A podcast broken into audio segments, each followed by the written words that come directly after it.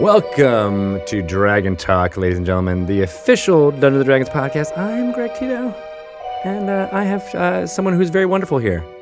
Mike's like, no, he was referring to you. oh, oh, me, Shelly Mazzanoble. You're Shelly, and you are. We have Mike here as well, but he has to be quiet right now. I am very He's quiet. not. He's Look not really here. As a mouse. Uh, we'll get to our interview with him uh, and uh, talking about the amazing stuff he's done with Lone Shark Games, as well as when he was creative director of Third Edition here at Wizards of the Got Coast. a lot of history, and he's wearing a vintage Wizards of the Coast shirt right I now. think he picked that on purpose. It's true. Uh, so, but I we can't do say have- anything. Yes, Oh yeah, why are we even? Yeah. Don't look at him. encouraging Don't look at him. Don't look at the man in the vintage wizard shirt. We have really I exciting can't things help to it. talk When Mike's about. around, I just want to talk to him. I know, I do the I'm same not- thing. I'm not gonna look at you. I'm not being rude, Mike. I'm just not looking. That's, that's the way to do it. Look, directly. look. I'm pointing Look in my at eyes. me. Look into my eyes. As soon as you look down at your script, she's going to look at me. It's true. It happened already. We have exciting things to talk about here, Shelley. Even though you don't, you like to just joke around, think they're not exciting, but they are mm-hmm. exciting. Mm-hmm. We are calling this Trust me. this long form interview podcast is now called Dragon Talk. Did you know that? I did. I'm talking really loud, so there's a little talk. bit talk. Right, exactly. It's like coffee talk. exactly. So we removed all the the episodes that uh, uh, we had in the past in the Wayback Machine, going back to 2008, where there were live play sessions. You might remember from Acquisitions Incorporated. Mm-hmm. Uh, uh, all of those sessions are now on a new feed called Dungeon Delve, and uh, they're remastered and I re-recorded. See the connection. Yes, see, our, our amazing engineer uh, Ryan did some jiggery pokery. Won't look at us. He won't look at us either. Jesus. It's like the Really- most impersonal podcast ever. We're getting so snubbed. But go check out Dungeon Delve. It's new. Uh, doesn't have all the, the ratings and, and reviews on it, so we're up. To, it's up to you guys to, to give it uh, a, a thumbs up you of can approval. make or break it. you can make or break it. And I think you should. make it. I think you should make it because it's pretty awesome. And uh, you get new intros from uh, Chris Perkins telling you all about what happens in those sessions. Yeah, Um, very cool. Yeah. Like the director's cut. He's like telling you everything about them, except it's only like a little paragraph, but it's still amazing, and uh, you should go check that out. But here on uh, uh, Dragon Talk, we'll continue with the long form interviews uh, that we've done with D and D creators, uh, uh, going back to uh, uh, you know people like um, uh, who have we talked to? Some really amazing people. Rainn Wilson, Rainn Wilson, remember him? Dan Harmon, Dan Harmon. um, Other people. super awesome. Pe- I've, uh, I'm putting Shelly on the spot. pressure. She's, she's really on the spot on I that remember one. the topics more than the names. It's true. Yeah. What are some of the topics? Um, the remember we talked to Gary, Gary Astleford, Yeah. the the Girl Scout troop leader. yes, I can't wait to. Uh, Dr. B. Dr. B, we just talked to a few weeks ago. yeah, was amazing using about D and D for to work with with kids on the spectrum. awesome, and then also uh, the educational uh, benefits of Dungeons and Dragons. Uh, that Cade Cade Wells. Wells is doing. Yes, Look exactly. at us name dropping. I know. We're finally those Yeah. those old machines inside our head are working. Oh, Uh, so we'll continue doing that as well as uh, uh, some amazing uh, lore-based segments that will be coming to you pretty darn soon. So go. Very cool. You're all subscribed to Dragon Talk. Go check out Dungeon Delve, and it's awesome. But there's another really big thing that's going on. Do you No way. Can I talk about it? Is it okay? Yeah. All right. You, that You're was, the communications manager. You tell me if it's okay. I know it's just like it's, it's a tactic. I know, you're like, excited. Is it okay You're to really talk about it? And then you're supposed to say like, "Yeah, Greg," instead of the uh, "Yeah." Ugh, I guess. If you have to. I am excited to talk to Mike, but go ahead and mouth Fine. on about I your just showed up to. D&D I just showed up to be on Dragon Delve. I'm really, I'm really disappointed. You're that I- messing up our branding, Mike. Don't do it. Oh, All right. Dragon so Twalk. The other big thing is No, is D&D. I'm- I'm- live from Meltdown. Yes. Meltdown Comics in LA, Hollywood. We're going to be doing an amazing show down there on June 1st, 4 p.m., streaming on our Twitch channel, which is WotC underscore D&D. Check that out. WOTC. WOTC. Yeah, we call it WotC here in the biz, but Yeah. you can call it whatever you want. uh, yeah, we'll be telling all about the new Dungeons and Dragons uh, storyline that's coming out this, This is gonna be cool. It's uh, we're gonna have comedians, a new adventuring party led by Matt Mercer as DM. Will be out there. The whole thing will be uh, hosted by Alison Haislip, uh, who you may remember from G4. Um, go check out DungeonsandDragons.com for all the more information uh, about D&D live from Meltdown. But June 1st, 4 June- p.m. Pacific time. Watch it. I'll be there. Tune watching. in. It'll be amazing. Not there. Yeah. Here, watching. Yeah, because Meltdown is like I don't know if you know this, but Meltdown Comics is like this hotbed of Yes, of, of I geekum, do.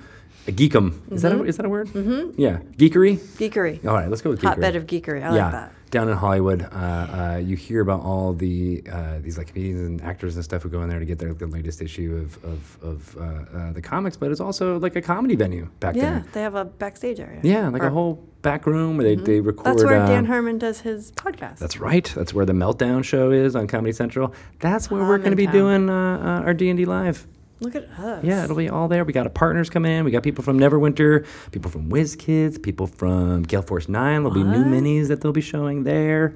Uh, uh, We Love Fine We'll show off some crazy, awesome D and D apparel. That's very cool. Yeah, Doug from Fantasy Grounds, who we also talked to on the podcast. Oh, that was another He's one. going to be there. Yep, yep. Yeah, it's going to be great. Hour long Love it. session, all about uh, what what Dungeons and Dragon products are coming out soon. Okay, that Yeah. sounds great. Yeah. Are you convinced yet? I feel like I'm, I'm selling you, Shelley. I know. Yeah. I have a tough, tough audience. Tell me, is The Bachelor gonna be? Yes, The Bachelor, all of the Bachelors, all 20 of them. Sold. And the Bachelorettes Sold. will all be there, and they Right. are going to be playing Dungeons and Dragons. That it could happen. Because that seems like uh, something that they'd like They to do. They have a lot of spare time in that house. That's When true. they're not filming. well, the reason Right, why Ryan. Ryan has scoop on The Bachelor. He totally won't knows all the tell me. scoop. He won't friggin' tell me. He really knows all What a about it. Yeah, they're really into gaming. It's basically a game they're playing, right? It's love. It's a love, love is game. not a game. Oh God. Anyway, Are you writing marketing copy for the for the Bachelor now? in The- my dreams. The reason why I'm telling you all of this stuff, Shelley, is because you've been working on something else uh, over the last few months. What have you been working on? Which is actually like some of the stuff you're telling me. I'm like, really? I actually didn't know because I feel like my head has been buried somewhere In what? in a haunted house on a hill. Dun dun dun. Woo-hoo. Yeah. Well, anyway, can we can we talk to him? Yeah, let's talk to him about it. That's what I'm, this, is what, this is the segue that's been I here know, in front of you. I you. was like ready to talk about it, but this is why Mike's here. That's right. No, I'm here to talk about The Bachelor. I really like that idea. Wait, are you serious? Yeah, so I mean, like you know, the early rose ceremonies, they seem to have they seem to have had sort of a joie de vivre around them that I didn't think You- they've captured in the more recent seasons. And The f- oh, okay, don't tease me. because a lot of people I've actually never do. seen The Bachelor. That's pretty good. but you That's knew pretty about good. rose ceremonies I, I, I've read Wikipedia pages before. about The Bachelor. Uh, Why? I've read all of Wikipedia. Oh my god, It's true. He, Well, he that was- edits it. You never know. Like, there's a lot of people who watch The Bachelor. I, Mike I could have know, one and of them. people listening to us right now who are like, They probably don't. So I should just no, stop they talking should. about That- it. I'm sure that some of them out there do, and they play Dungeons and Dragons. Yeah. There's a Venn Worlds diagram there. colliding. Indeed. Yeah. And how many of those people do you think play Betrayal at House on the Hill? Oh, all of them. Everybody. Yeah. in Soon. the world. In the world. Actually, that's a fabulous name for The Bachelor. What? Betrayal at House on the Hill. You think- Because Oh. they do live in a big the- mansion. It that's is kind of usually like up that. on a actually. hill. There are a lot of similarities there. Yeah. There really are. We should devote the podcast to it. Okay. So what's I'm some? Uh, in. so what happens in the bathroom? Uh, well, at least that's in which of the two things are we talking Well, about? actually, nothing happened in the bathroom for a long time because there wasn't a That's bathroom. true. That's true. We should we should tell people why we're talking about Betrayal at House. We now. recently announced the first ever expansion for Betrayal at House on the Hill, Widow's Walk. Yeah, it's pretty cool. We uh, I got my team together. These guys uh, came and said, "You want to do some more Betrayal at House on the Hill?" And basically, I'd not said I was going to do that like ever, and then. They said But you no, really. wanted to. They said no, like really, and I went, oh yeah, of course I'd do that. That sounds great. So Let's I'm do glad that. that you said yes to it because I had already said that you said yes Yeah. when I pitched the idea here. Oh wow, that's Yeah, that's sneaky stuff. that's right there. expert level uh, of uh, like the manipulation little- there. Don't worry, don't Please- worry. He's totally on board. yes, He's totally on board. yes. Look, we got we got Brad Pitt, we got we got Angela Jolie. This thing's this movie's gonna be great. Yeah, they, they actually haven't said yes yet, but it still doesn't matter. It's gonna be great. It's, I how had could they say that no? much faith. No, it was a good that we bet. Um, uh, we we got some of our friends together to um, to write stuff for it. We got some cool people that uh, people I'd known for a long time, and then new friends. Um, people like uh, Anita Sarkeesian and Pendleton Ward and uh, Max Temkin and, and Rob Daviau. Rob Daviau. Uh, uh, all the all the pe- people who'd worked on it originally, like Brian Tinsman and Bruce Glassco, the original creator of the game, and then you know new folks, people who you know were like whatever 13 when the game came out you know like uh, zoe quinn and, and people like that so just crazy times and uh, yeah we did it But these are also people that you knew had a soft spot in their hearts for this game. a lot of those was a- people that say that the- this is how they got into gaming. yeah that was the that was the litmus test right it was just like hey uh, I, I'd, I'd actually start my conversations like this so hey have, uh, have you ever played betrayal at house on the hill and they'd go oh yeah i did once and I was the conversation's over Okay, gotta go. Right. Oh, Right? my, my other just- line. That was it. That was it. Right? You wanted people who had played like right? you know, I know. Yeah. multiple, oh multiple yeah. times. No, I think it's okay. Yeah, done. done. Conversation done. But but when somebody on the other end um, would say, "Oh my God, that's my favorite game," it was the thing that got me taught me that there was more to gaming than Monopoly, you know, and stuff like that. I was like. You, you come over here. Yeah. Mhm. I gotta You're in a look inside this group now. magic box, and uh, yeah, we managed to somehow keep 200 people quiet about it for like That's amazing. Two- no, months. it is it is amazing to me, and it's what was amazing and at, was at PAX East. I think I might have told you this, but I was talking to Christopher Badell. Yeah. who was like s- the nicest guy. He's pretty cool. He- but for his a art crazy is person. so creepy. Yeah, for a crazy person. Creator Yeah. of Sentinels Of the right? multiverse. Yeah. Sentinels Yes. of the multiverse. Yes. So he said that he, I didn't realize this, but he didn't know who the other contributors were until we didn't the him. announcement. yeah, I kept everybody in the they dark. and, he, and that he said like some of my best friends were also working on And this game, and, him, and they didn't tell each other. no, it was it was good. That uh, Will Hindmarch, who's one of the authors, um, said uh, right after we we uh, revealed it, uh, he he tweeted, two people can keep a secret if one of them is Mike Selinker." Yeah. And I was like, that's that's the nicest thing anybody's ever said about me. that I would give the impression that if you break my secret, I'm going to bust both your legs. right? Like that's basically how it came across, right? And I'm like, no, I mean, obviously I wouldn't do that, but but it was. But you def- threaten it at least. I did, you know, I didn't have to. Everybody knew it was a big deal. They wanted to be part. You know, um, we did a we did a project uh, for uh, the Magic team recently, uh, which was this big launch of um, uh, Shadows over Innistrad, and people were blown away by this crazy thing we did with all these escape rooms and and stuff. And the general consensus was we should stop, you know, trying to get spoilers and leaks and stuff like that because when Wizards of the Coast can release information on its schedule, it's really cool. Right? Like Wizards does just an unbelievable job of when they have everybody's attention of saying check this out. Oh wait, check this out, right? And that sort of revelation process, the surprise of it is actually part of the game, part Yeah. of the fun. And if you go out of your way to ruin that fun, well, congratulations. You scored Right. you scored some no fun. Yeah, you made not you made non fun happen. Good job. exactly. Yeah. Whereas everybody was really happy that we didn't tell them. So was that uh, was that the case when you were working here at Wizards of the Coast? When did you, when did you start? Uh, I started in 1995 and uh, the sort of the early Bronze Age, uh, and uh, and uh, left in 2003, and was and Betrayal at House on the Hill was my last game at. uh, oh no way! Cool. yeah. I didn't know that. Um, it was uh, the game. So I'd worked on. I started working on uh, Magic and um, some of the trading card games, BattleTech, and uh, I was a creative director for Harry Potter and the Marvel games and stuff like that. Oh, yeah. And then uh, I was working on BattleTech, and uh, you know it was fun playing with giant robot tanks. And uh, we bought TSR at the time, and I was like, "Oh, you know, uh, I'm happy. I'm, I'm I'm making my little robot tanks go. It's fun, you know, and stuff like that." They said, uh, "Well, we got the Marvel license. Would you like Spider-Man?"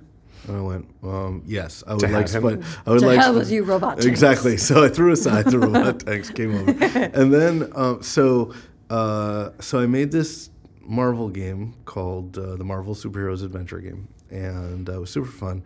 At the same time, they started thinking we should maybe I don't know launch another edition of Dungeons and Dragons, right? Because that hasn't happened in a while. Mm-hmm. And I just got swept up in it. I suddenly became the the creative director for all the the new products, the the sort of intro box and the you know all the all the things that were supposed to get a new generation of D and D players because we didn't really have an old. We were starting to lose the old generation of D and D players at the time, Yeah. and uh, it seemed to work out pretty well. It was super fun times. Those those uh, design meetings and those those um, uh, uh, strategy sessions and playtest sessions with um, what is now just a hall of fame of designers, right? I mean, Monte, Yeah. Monte Cook and Jonathan Tweet and and you know uh, all the guys from the Magic side, Skaff and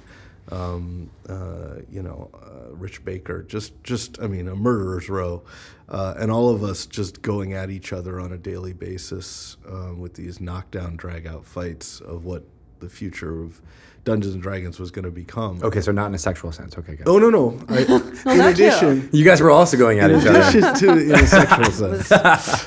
Crazy times. So what were some of those discussions like? What was what, what were the Oh, fights about? Oh, they were about all sorts of like. Um, well, the first thing I said, um, the first first thing I said um, in the first meeting was, if you just make armor class go the other direction, you will have done the Lord's work, because at the time it went negative to It was- negative Oh, 10 or yeah. Yes.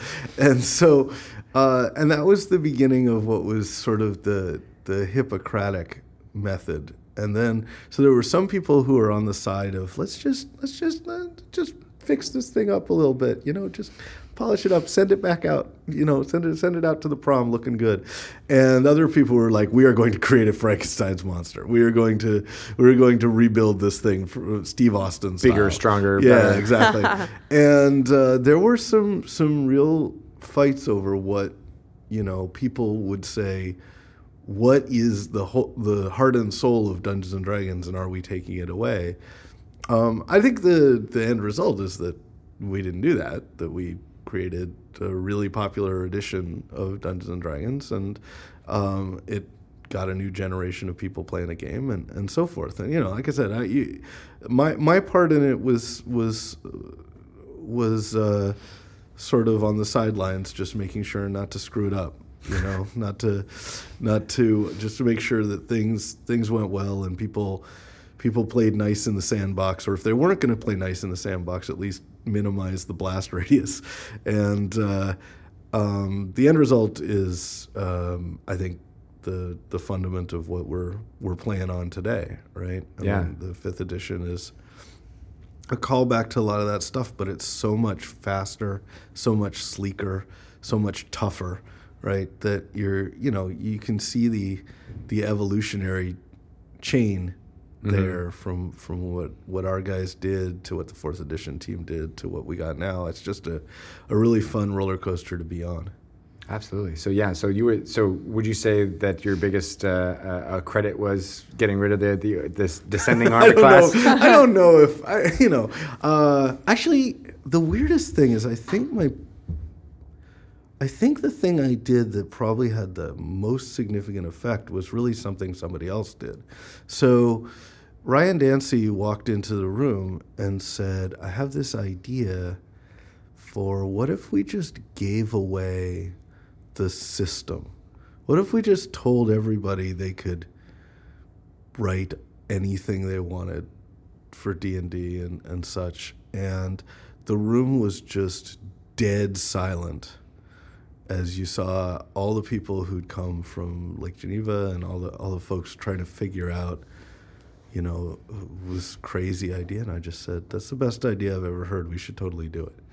And you know somehow that broke the ice between R&D brand and R&D um, uh, I'm sorry, R and D, uh, RPG and R uh, RPG brand to to go forward with the crazy OGL concept, which I think uh, had both positives and negatives, but was a huge deal.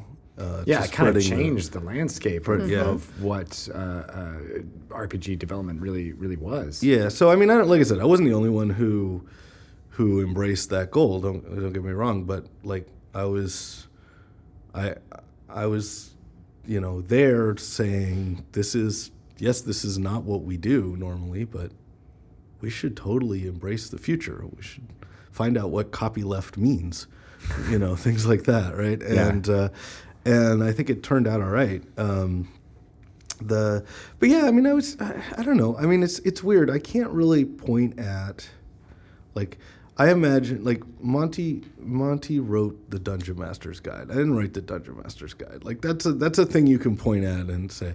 Um, but I was sort of around and helping the whole time. I mean, I think one of the things I did that I that I really enjoyed was I tended to be the person who would try to figure out. Uh, people would send in their resumes to work at RPG R and D, and uh, they they get to me first, right? Oh, and that's so cool. so that was kind of neat too in some ways was because like the the HR would drop off you know 400 resumes at my desk and my job was to try to figure out Go which through the of them- slush pile, right? yeah try to figure out which of them was going to forge the future of role playing and that was pretty fun like Yeah. uh, Who were you responsible for? oh I, I wasn't responsible for anybody at Who'd the you point pick out of the slush pile? Anyone that's was uh yeah um I don't know uh, James Wyatt was one of the No. early really? yeah I don't know if he was I wouldn't call him slush pile Yeah, I, like, feel like he might have risen to the top. yeah, but um, uh, yeah, he was he was in that you know initial wave. Um, Really? And uh, yeah, I mean, just but I mean, just an incredible group of people that came together. Um, like I said, uh, nobody, none of us. The thing to know about that period of time is none of us ever made a single independent decision the entire time. right? I mean, there was. Unlike it's like now. A, it's like a D and D party, yeah, kind of in exactly. Yeah. way. Exactly. So I We have can't so really- much autonomy now. I can't claim credit. Yeah. yeah. exactly. I can't claim credit for any of it, right? Because there was always a seven-person meeting that had to decide just Right. about everything. But Well, probably more importantly, you're the people who you, who you turned away, oh, I have right? yeah, that who they- didn't go up the ladder, where you were let's like, not, oh. let's not let them know where I live. um, but I I'm should- sure there were a few uh, uh, I- superstars of the D20 era somehow who. Uh, uh, Imagine they saw their names at one point or Yeah. another. Yeah, it was pretty crazy. that's times. interesting. But it was fun. Um, I uh, I enjoyed working. I know I worked on. I actually started in in uh, high school um, writing modules and crossword puzzles and stuff like that for Dragon Magazine and for the RPGA and such. And actually, In put- high school, yeah, I put myself through college that way. writing for da- for Dragon. Yeah. Really? Yeah, for Dragon and for the RPGA and for I mean it's not like you know uh, it's not like uh, I was paid a fortune, but you know you can buy a lot of ramen for for the price of one dungeon module. Have you seen the price of ramen? It's, actually getting- it's, getting like crazy. it's getting How you're like, well, this used to be ten cents and now it's fifty cents. what? Many, God. many, Inflation. Many things used to be ten cents. That's true. Yeah. that's true. Um, so, how did you transition away from uh, from D and D uh, to work on, on on board games like oh Betrayal? well, um, there was a point where um, we had finished. Uh, we had finished all of third edition's core books, and I was just so done. I mean, Why? I- Why did you did you burn out a little Oh, bit? I was I was so trashed at the end. Of that. No, I mean, like we put we put like you know three four years into into that. So I wrote like I, I started writing like I wrote a a book called Masters of the Wild, which was a, a D&D um, a Rangers and Druids supplement with Dave Eckelberry, and I, I wrote some stuff for I don't know, various other things at the time, and I realized that there was a, a really stark difference between me and almost everyone else who worked in RPG R&D, which is they could write 20,000 words a month and I couldn't. I was just not any good at that. Like I was good at telling people to write 20,000 words a month. I could do that all day long. I was, I was real good at that. That's how you transition to be CEO Yeah, of Lone Shark Games. exactly. but, but I was just like, wow, my future is not writing all the time for D&D. I, I love it. I I really enjoyed the time I was doing it, but it is pretty brutal actually. And so um, the I was actually thinking of leaving the company uh, and going off and doing my own thing and they said, "Wait, wait, wait, wait. What if we gave you Avalon Hill?" And I was like, no, you don't. You don't even have Avalon Hill. You can't give me what you don't have. That's over in Hasbro, you know, in, in Rhode Island. You, you can't actually give me that.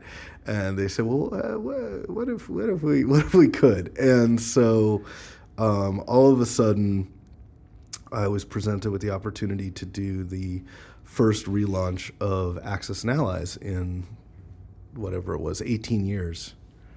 And that's not something a board game designer turns down. Like that, you just Right. right. I mean, like you're like, oh, uh, yes, whatever plans I had are on hold now. and um, so we did that. Uh, I did that with Larry Harris, and Rich Baker helped out a lot on that. And uh, then I got the opportunity to do. I was told I could do whatever risk game I wanted, and so I came up with this idea called Risk Godstorm, which was this. I crazy- actually didn't know that was you. yeah, so it's crazy mythological thing. It's completely um, unbalanced and ridiculous. Uh, but uh, Rich and Mike um, Mike Dene were were crucial to making that. Um, and it was crazy and fun, and you know, here, here's Stonehenge, here's Excalibur, you know, here's Atlantis, and it sinks, you know, that kind of fun stuff, right? Yeah. Uh, and then I was asked, okay, that's great. Um, you got three games there. You got Axis and Allies. You got Axis and Allies' D-Day 60th Anniversary Edition, uh, and you got Risk Godstorm. But we need four games.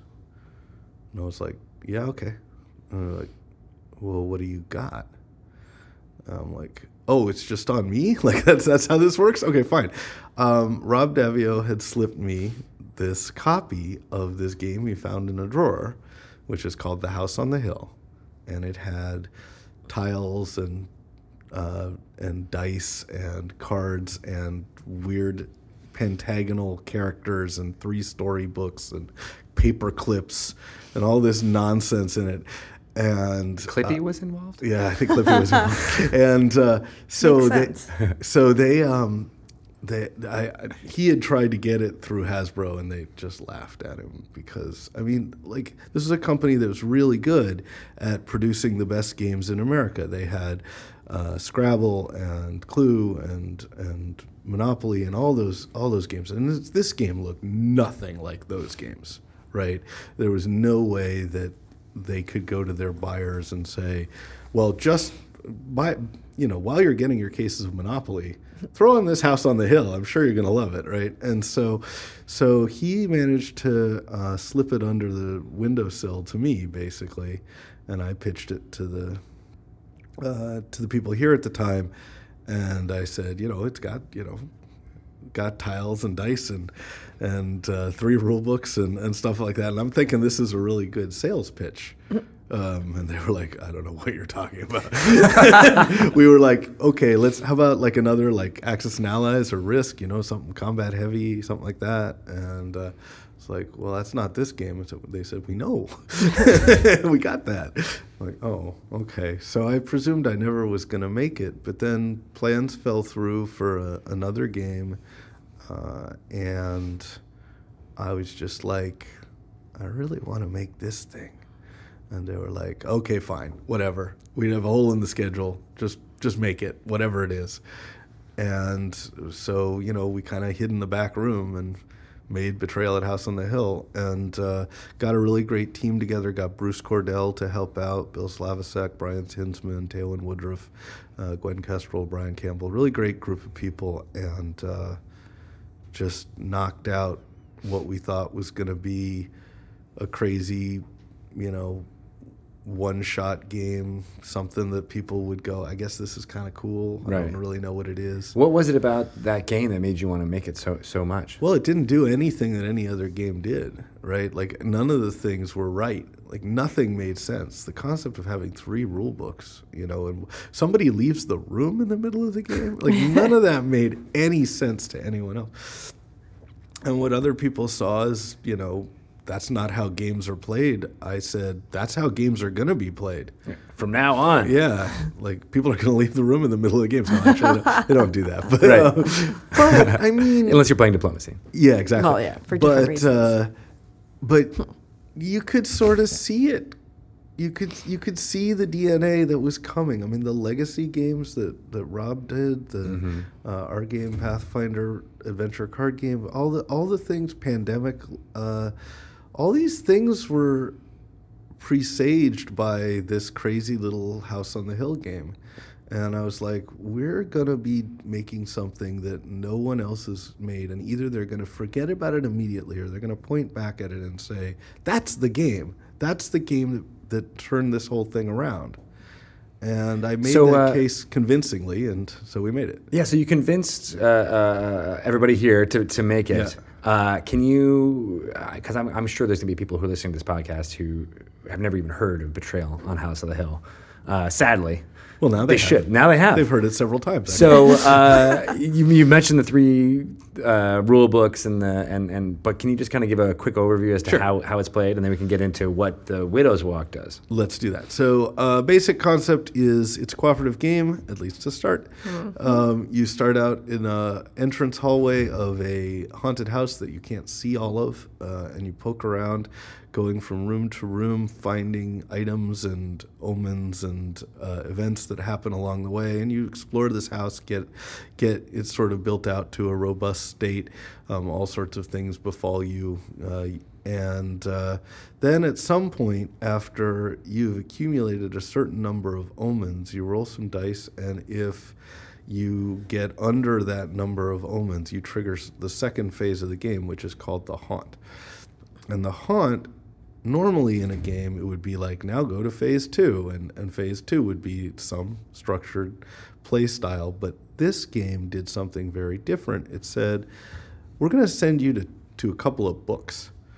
Uh, and the books are like 60 pages long. And uh, you, Greg, since you're the, the betrayer at this point, I'm you always get- the betrayer. Always the betrayer. Always. Uh, you leave the room with the traitor book, right? And the rest of us, me and Shelly and Ryan, we're going to stay here and we're going to figure out how to stop you. And it's different every time. We don't, we don't know what you know. Uh, uh, you don't know what we know. We both come back to the table and we try to kill each other or something. Like we don't even know. We might just have to build a toy airplane, right? We might have to. We might have to uh, uh, build a signaling tower for the aliens. Like we might have to do any number of strange things. And you might say, "Oh well, now I'm, now I'm Frankenstein's monster, and I'm going to come and destroy you," or now I'm some sort of uh, uh, mold. Uh, uh, spore organism that's going to take over your bodies and stuff like that. All these crazy things, all these horror tropes and, and new ideas. And since you have no idea what the outcome is going to be, you have no idea what haunt you're going to play, you can't really strategize for it except to make sure that you're not going to get screwed when it goes down, right? And everybody, so it's a cooperative game, but yet, I'm not sure I want to help you too much.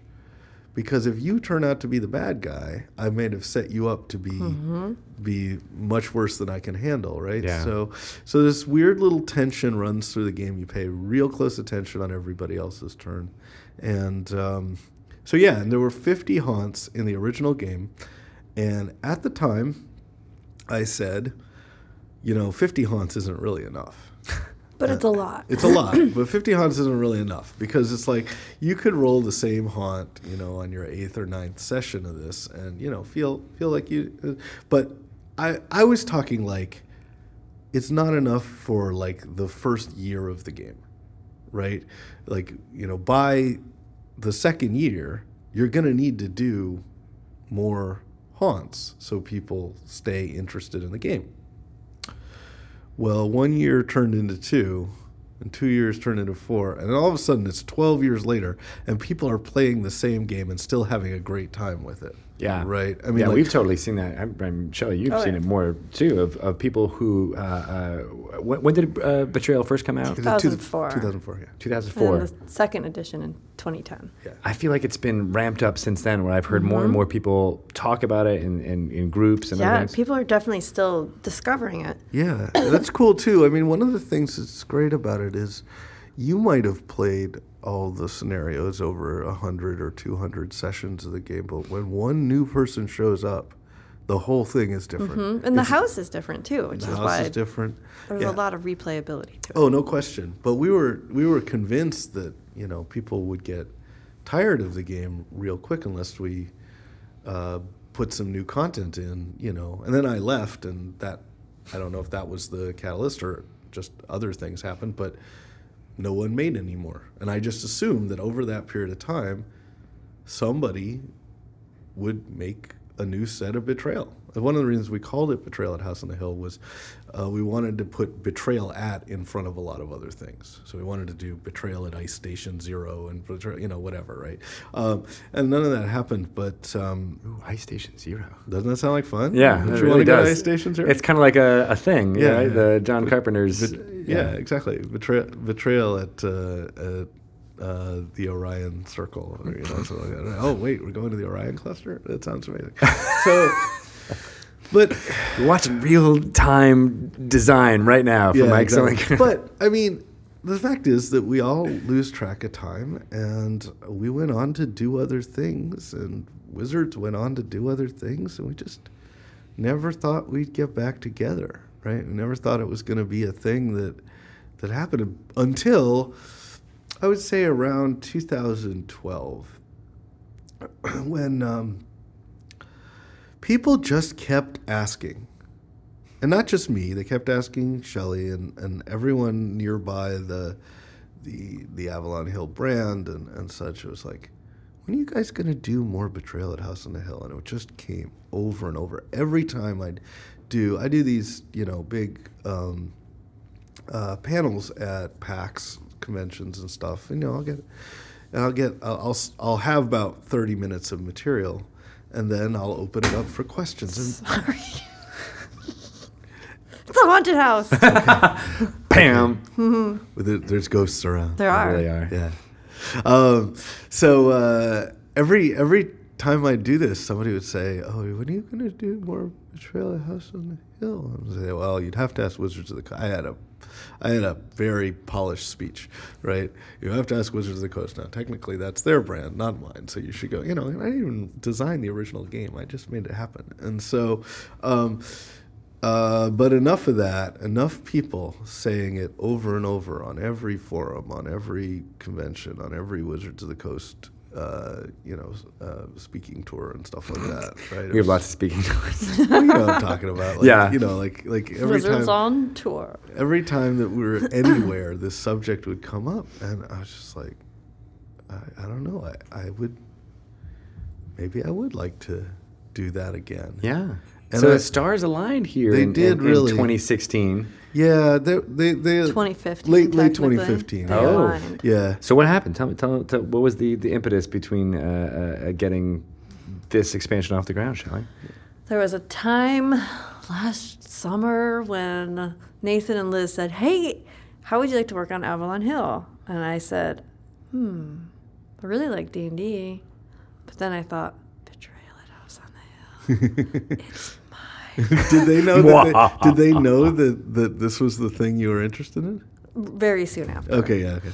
But as soon as people found out that I was now going to work on Avalon Hill, I heard from multiple people, you know, if you ever want to do more Betrayal at House on the Hill, you should talk to Mike Selinker. Did I was like, hmm, Did funny, they? funny, huh? And then I, Because I already am.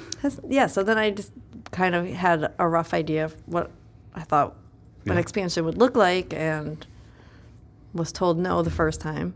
and then I went back. No, I mean that, to be fair, And then I came back. Wait, so and you "Look- emailed Mike and he said no. No, he didn't. No, I, Oh. I before I yeah.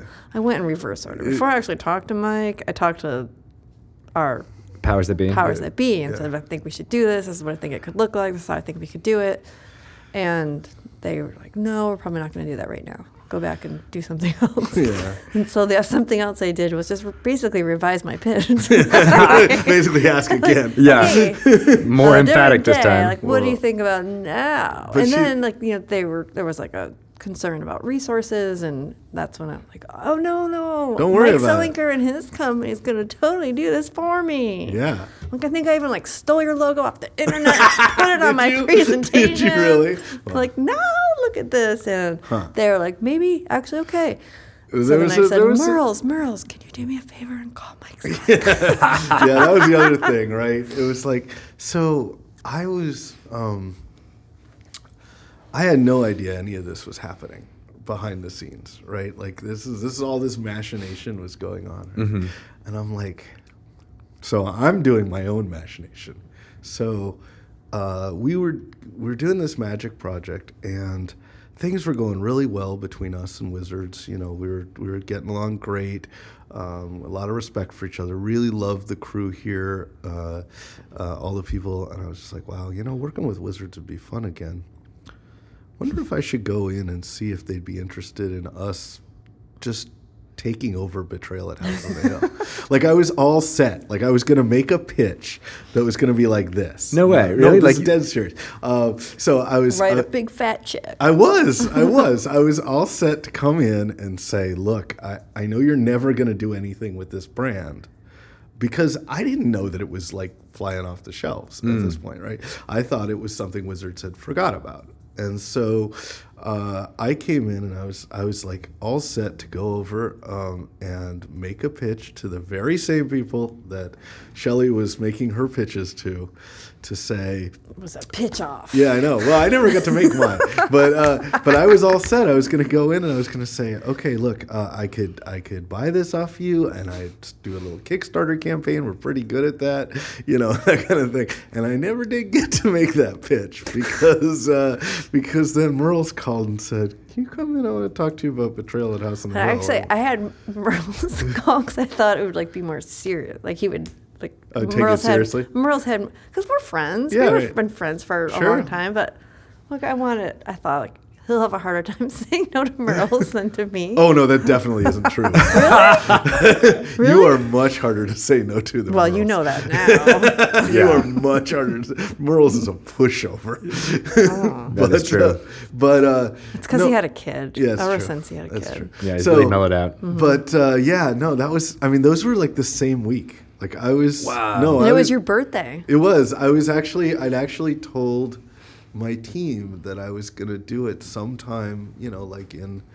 Uh, I don't know, later in October or something like that. Once we got the magic thing sort of underway, I was going to go over and That's so pitch weird. Wizards on this. And then I came back, and they were like, uh, I came back from one of my meetings here, and uh, one of my many secret meetings. Many, many, Mm-hmm. many And secret uh, meetings. I said, Well, remember that thing I said about we might make a pitch for Betrayal at House on the Hill?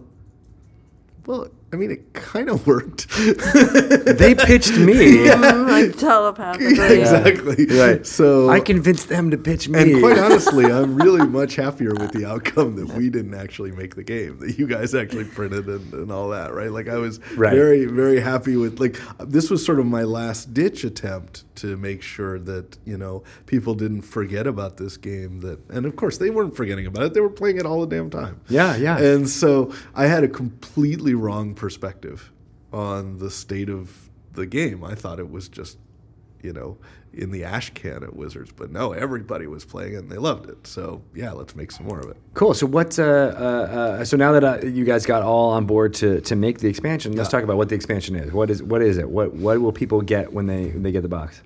Okay, so Widow's Walk, which comes out in October, October 14th, you will get new tokens. There are some new monsters to face off against. You get um, actually some of the other new tokens that are on there, which I think are really cool. Are the I'm glad you're leading with the tokens. Those are the most important. Look, no, tokens no, are a no, big I'm deal. on purpose. the original I game like- did not have enough tokens, so we're adding what I more. think. I like- I like to build so up. in sheer quantity of of pieces you got last time to pieces you get this time.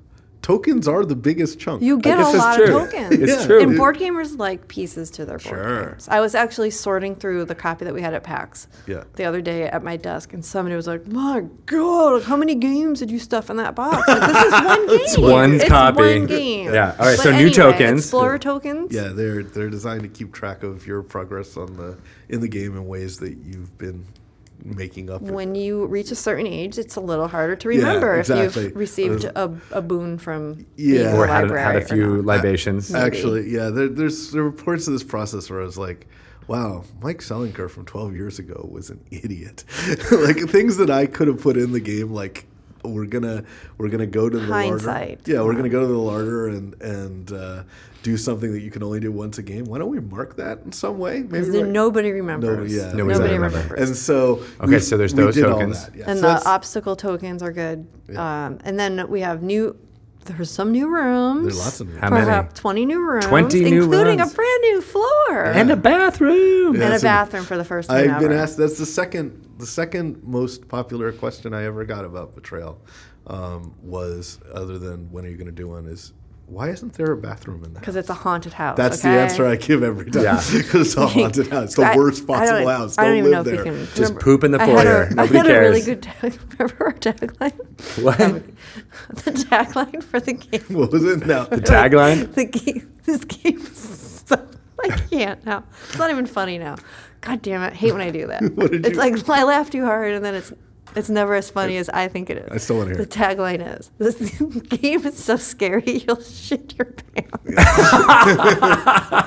Because there's no bathroom. Get There's it? no bathroom. But Yeah, now we Widow's actually, Walk. I mean, we instead of Widow's Walk, you were going to call it the bathroom, right? the bathroom, Yeah. the bathroom edition. Yeah. Um, but now there's not only there's a bathroom, there's a laundry room, There's a laundry. Room. Just room. in case, yeah. Yeah, That of really course, did of happen. course. In case that happens. in case that happens. There's all sorts of fun new rooms. Widow's and Walk the is widow's actually a room. is There's a that, yeah, and widow's it's, it factors in, in in a very cool special Oh, way yeah. that you'll find We're out not later. talk about that. Um, and there's also new cards. There's new events, omens, and items. My favorite's the chainsaw. We do have a Vroom, chainsaw. Yeah, the uh, chainsaw uh, only works if you make chainsaw noises. Which, is I, I favorite. totally appreciate. Yeah, my I actually so my my team proposed that, and I was just like, we can't do that. Oh, you can, you went, can. What are you talking about? Of course we can do that. Everybody wants to make chainsaw noises. And everybody that I saw play with that all- card they- all they did. all- Immediately. willingly. They're like, Even they, "No, no, no, no, no." Yep. and they all had very distinct chainsaw Yeah. noises. But maybe the biggest thing about this this expansion, or what people are going to be most excited about, are the new haunts. There are 50, Five zero. five zero brand new haunts. That's the same number that was in the base game. Now we're up to a hundred haunts. Yeah, It's true. And uh, it's a they're written by, um, as we were saying, a variety of contributors. So you're getting like the really creepy Christopher Badell one, which I I ca- constantly bring up because it was emotionally scarring, and then and physically scarring. and physically scarring. You've got two and big then, like- scars. no one notices this, but yeah. Right. Yeah. Well, thank uh, God. A lot of cover-up. I mean, we- we- Angela Weber. Yeah. Yeah. Kitty cat one is really adorable. adorable, and mm-hmm. cute and funny, but you know, Yeah. it's creepy. yeah.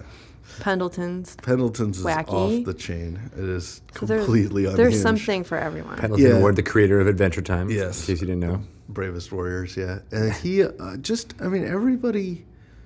The great thing about it is, we could probably have done, just just me and my teammates could probably have done the game just fine, right? We would have made a fine game with lots of clever ideas, and everybody would have liked it, and and so forth. But bringing in like these thirty people with the most visionary, crazy ideas means that this thing it doesn't look anything like the first set. Like the the levels at which it eh, people put new directions in this game that you couldn't even imagine. You don't even look at the game the same way after you play Widow's Walk because you didn't even realize how many things in there were waiting to be exploited.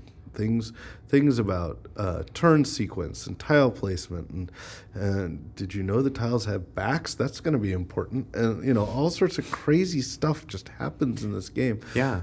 And, I think this game is, is, is unique in that it's not really a linear game like uh, like Monopoly or Clue or even Lords of Waterdeep or anything like more modern. It's a, s- uh, I, I think you said this at PAX East. It's more like a, a a set of tools to create a game. Yeah. Uh, and each of these games are the 50 and now 100 new haunts that you'll be able to play with that all play completely different. You're right. Like the people that created the game, you know, back in the 2000s, had a specific kind of framework or how they, they did it. But then all these new ideas and new voices and new minds who have been able to take the, the, the, the tools that were there and create crazy weird things that the original designers probably never even thought of. When you were thinking about this, you know, No, I had none of back these then. ideas. Yeah. I just think that's so cool. It's funny. I- You would think I'm a reasonably organized person, and I keep pretty much everything. I would have thought that I would have kept like a bunch of rejected ideas from the first first time out, and I went looking for it, and I was crushed because it wasn't there. Right, I was like, oh man. I probably had some really good ideas, and now I'm never gonna. No, I gotta start from start from scratch. scratch. No, that turned out to Wait, be no. great. I totally saw that on your uh, uh, your hard drive when you were showing us to PAX East in the presentation. I was like, oh, there's the, the slush Exactly, file exactly, from yeah. But no, old it didn't ideas. have it. it Didn't have it. So uh, the things that people came up with in the absence of that slush pile being there are just amazing. The the um, I just feel like we've learned a lot in the last 12 years about both about how to make cooperative games but also horror's kind of really different right like like you couldn't really imagine a movie like cabin in the woods you couldn't imagine the popularity of a movie like the surge or the, the purge i'm sorry uh, I just gave away one of the titles of the haunts. Um, um, so uh, I was gonna say that sounds familiar. yeah, exactly. Like you know things like that. I mean, just the the nature of it all is all very different, and um, storytelling's different. The uh, so we took advantage of all that, and I think that it's a really clever set that I think people are really going to enjoy. And now they've got a new one. Like that's the other thing is like they'll be able to play. That I I once said that um, the people I am most jealous of in all of history, although this is fiction, um, is the um, audience in the movie Shakespeare in Love. Because there's a point in that movie where Juliet has been poisoned and she suddenly wakes up, you know, from her coma and, you know, breathes this, breathes fresh air and every, everybody in the audience goes, because they didn't know that was coming. Like that's what people are going to get out of Widow's Walk.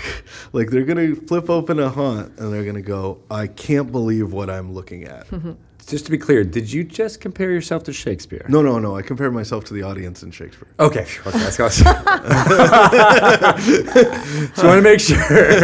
I to be look. clear. There, there, I mean, we crib from everything, including Shakespeare. It's true. That's true. It's true. That is true. So, real quick, I mean, I know we've talked a lot about, uh, uh, uh, you know, what this expansion is all about, but and we've explained what Betrayal at House on the Hill is for people who uh, uh, may not have known. But for Dungeons and Dragons players uh, who love that role playing aspect, but haven't really gotten into board games, like good way. I feel like this is a great transitionary thing. It's board. It's role playing light in some sense. I mean, you have a character and you move around, you make decisions, you get inside that character's head. Your stats go up and down. Your stats go up and down. Yeah, you, you pretend like if you're I when there's a character in the game named Ox and he's kind of dumb and people who play Ox tend to take on like the dumb guy accent and you know one one of the characters is an eight year old girl and they you know people flounce around and pretend they're eight years old. Like I mean, you get a little bit of you Yeah. get a little bit of it, uh, a little bit, and you know horrible things happen to you just like in Dungeons and Dragons. Um, You get the ex- exploration. You get the combat. yeah, so Yeah. it's all it's all there. I mean, Story. And the best groups that we play with have been the ones who who, who embrace the role playing Yep. and make and make chainsaws. l- and noises. Absolutely. Yeah. I think it it goes back to um, that sense that both in Dungeons and Dragons and in, in Betrayal that that you don't know what's in front of you. Like you play a lot of games where you do know exactly what's going to happen. While while the other player may make some different decisions and that'll cause you to make some different decisions, fundamentally you know the entire solution space of decisions. That is just completely impossible in Dungeons and Dragons, mm-hmm. right? Like you have no chance of knowing everything your game master could throw at you, and in some sense, Betrayal does that too, with the fact that you just don't know what haunt you're going to get, you don't know what state you're going to be in when you get there, and you don't even know True. You don't know going what items you're gonna have yeah, or what your house is gonna look like. or what your house is going to look like. You sure don't know who's going to be the traitor, and Yeah. and you know all those things are kind of like getting a, a dungeon master. You know, your your game master is the box, and the box is doing a pretty good job of keeping you on your toes. So you got to think your way through. You know what? I just this is the first time I've clicked for me, but I'm sure other people have. This has clicked for you before this, but in many ways, Betrayal at House on the Hill is like the uh, progenitor of the adventure system idea for Sure. Castle Ravenloft and uh, Oh, Legend I- of Drizzt and all those. I think it's a straight line. Yeah. I think that there was uh, a lot of people here who, I don't know if they, it's, it's a mistake to say they grew up playing Betrayal. That's probably they're, they're older than that. But But you that was in their heads that- and- that, like in their in their early twenties or whatever, they were mm-hmm. playing before they came to this company, and then they built and some of those people are contributors to this expansion. That's true. right? Like so, Rodney Thompson's in in here and and so forth. Chris Dupuis. yeah, well, yeah, exactly. Like the, there's a there's a direct line I think to those to those games. Yeah, because those are those that kind of D and D style storytelling without uh, a DM. Just have the box be the, the bad guy in a way. Yeah, So, I think we're all we're all sort of in that mindset of like, what what's behind the door? You know, is a is a thing that's that that just drives us through life, and the game's really good at that. Um, you wanted me to tell my my Russia story, didn't you? This actually does pertain to what I just said. So, uh, It is, yeah, the uh, I door. can see you're looking at me. So, um, I love it. uh, so I was traveling um, in uh, Russia right after the wall fell, and it was uh, you know kind of a kind of a scary new place. Um, there was democracy in the air, but it, nobody quite knew what that was like. And so we got on a train going from St. Petersburg to Estonia, uh, and at three o'clock in the morning, a guard came up to the door of our our train uh, cabin, banged on it with hi the butt of his machine gun, and rousted me, my father, and the woman we were traveling with out into the dark, complete darkness. Like there was nothing, and the train is still running. And so, and they, but and we realized we're not the only people who've been kicked off the train. A whole bunch of other uh, Europeans have been have been kicked out. Americans have been kicked out, and we have no idea what to do. There's nobody telling us what to do. The doors have closed behind us, and I make out in the distance there's a um, pinprick of light, and I go, I think we're supposed to go there, and so we get get our stuff together and we go over there, and it's this tiny little house, a small building, um, with almost no lights in it whatsoever, just a really low thrum of the lights. And I go in, and inside is nothing except a four foot tall box. And we're like, the hell has just. And by the way, we can still, all in the distance, it's walked almost a half mile, hear the train behind us. So it could take off at any minute. And everybody's looking around like, what do we do? And I noticed that there was a half moon cutout in the box. And I went up to it and I went, okay, I'm going to try something. I took out my passport, I opened it up, and I put it in the half moon cutout. And a tiny hand came out, grabbed it, and pulled the passport back in. and then I'm like, well, I might be out of passport at the moment. but sure enough, a minute late, almost a minute later, there was a thump thump, and my passport again slid right back out by that tiny hand. I never saw eyes, never saw a face, nothing. no voice at all. No voice, nothing like that. I went, this, do this to everybody in the room. And they did that, and we got, got our passport stamps. We got back on the train. And that's why you learn how to play Dungeons and Dragons. because, because at three o'clock in the morning on the Russia Estonian border, you have been taught some survival skills that will teach you what the what to do when you see nothing but a four foot tall box with a half moon Put your crescent most cut out of it. Valuable possession inside. Absolutely. right? That's why That's these games are powerful to us, Yes. right? Is like the, there's a door and we don't know what's on the other side of it, but damn it, we're going through whatever the consequences. And so so yeah, I mean if I hadn't been there, my family would still be trapped on the boat. and that little tiny hand would have nothing to do. Nothing, Nothing to to do. do. Sitting in that box. I'm gonna assume there was another hand in there, but I have no idea really. Well, My- let's just say it was just Yeah. one tiny hand. You're lucky there was You no know what? magic You should have written a haunt about a tiny hand in a box. There's a there's a tiny hand in a box. it's in there somewhere. That's anyway, that was uh, just the. I love that story. Yeah. I can't help it. It's good stuff. All right. Well, thanks for for coming to talk to us. this has been fun. We're gonna have to talk again when um, we get a little closer. so maybe next time we next get together, Yeah. we'll talk about like you know what you might see in some of these spooky corridors. Yeah, and maybe if one of the uh, uh, haunt writers are available to come in, that'd be a good way to do it too. To have them have- talk about theirs as well. We have many people who would fit that description. Excellent. many, many people. Well, that's awesome. I can't wait for it. October fourteenth. Yeah. That's what Yeah. she said. You listened to her. Betrayal at right. House on the You Hill. cannot say no to me. No. Widow's Walk. Yeah. What's the MSRP? Oh my gosh, that's the best part. Twenty-five dollars. That's it. Dude, that's like nothing. I know. That's like a passport It's in like It's a Estonia. passport. Crazy. Awesome. Can't wait for it. Me too. All right. Thanks, Thank you, Mike. thank you, thank you. yeah, happy to be here. That was great talking to Mike. He was a gonna- really cool guy. Are guy. we gonna pretend he's not in the room? He's totally right there. I'm not in the room. Thanks, you guys, uh, for listening to Dragon Talk, the official Dungeons and Dragons podcast. As I said, we've split off uh, all of the live play adventures to Dungeon Delve. Go check that out. Give some ratings. Make Chris Perkins happy. Do it. That's all I gotta say. Yep. D and D live at Meltdown. It's on June first. Uh, Check watch it. Check the website, DungeonsandDragons.com. Also, Twitch.tv slash Watsy underscore D and D. Uh, You'll have all the pertinent information there, and that's where you can watch D and D live from Meltdown. It's gonna be awesome. It's amazing. Yeah. All right, bye, you guys. See you next week. Bye bye. Bye bye.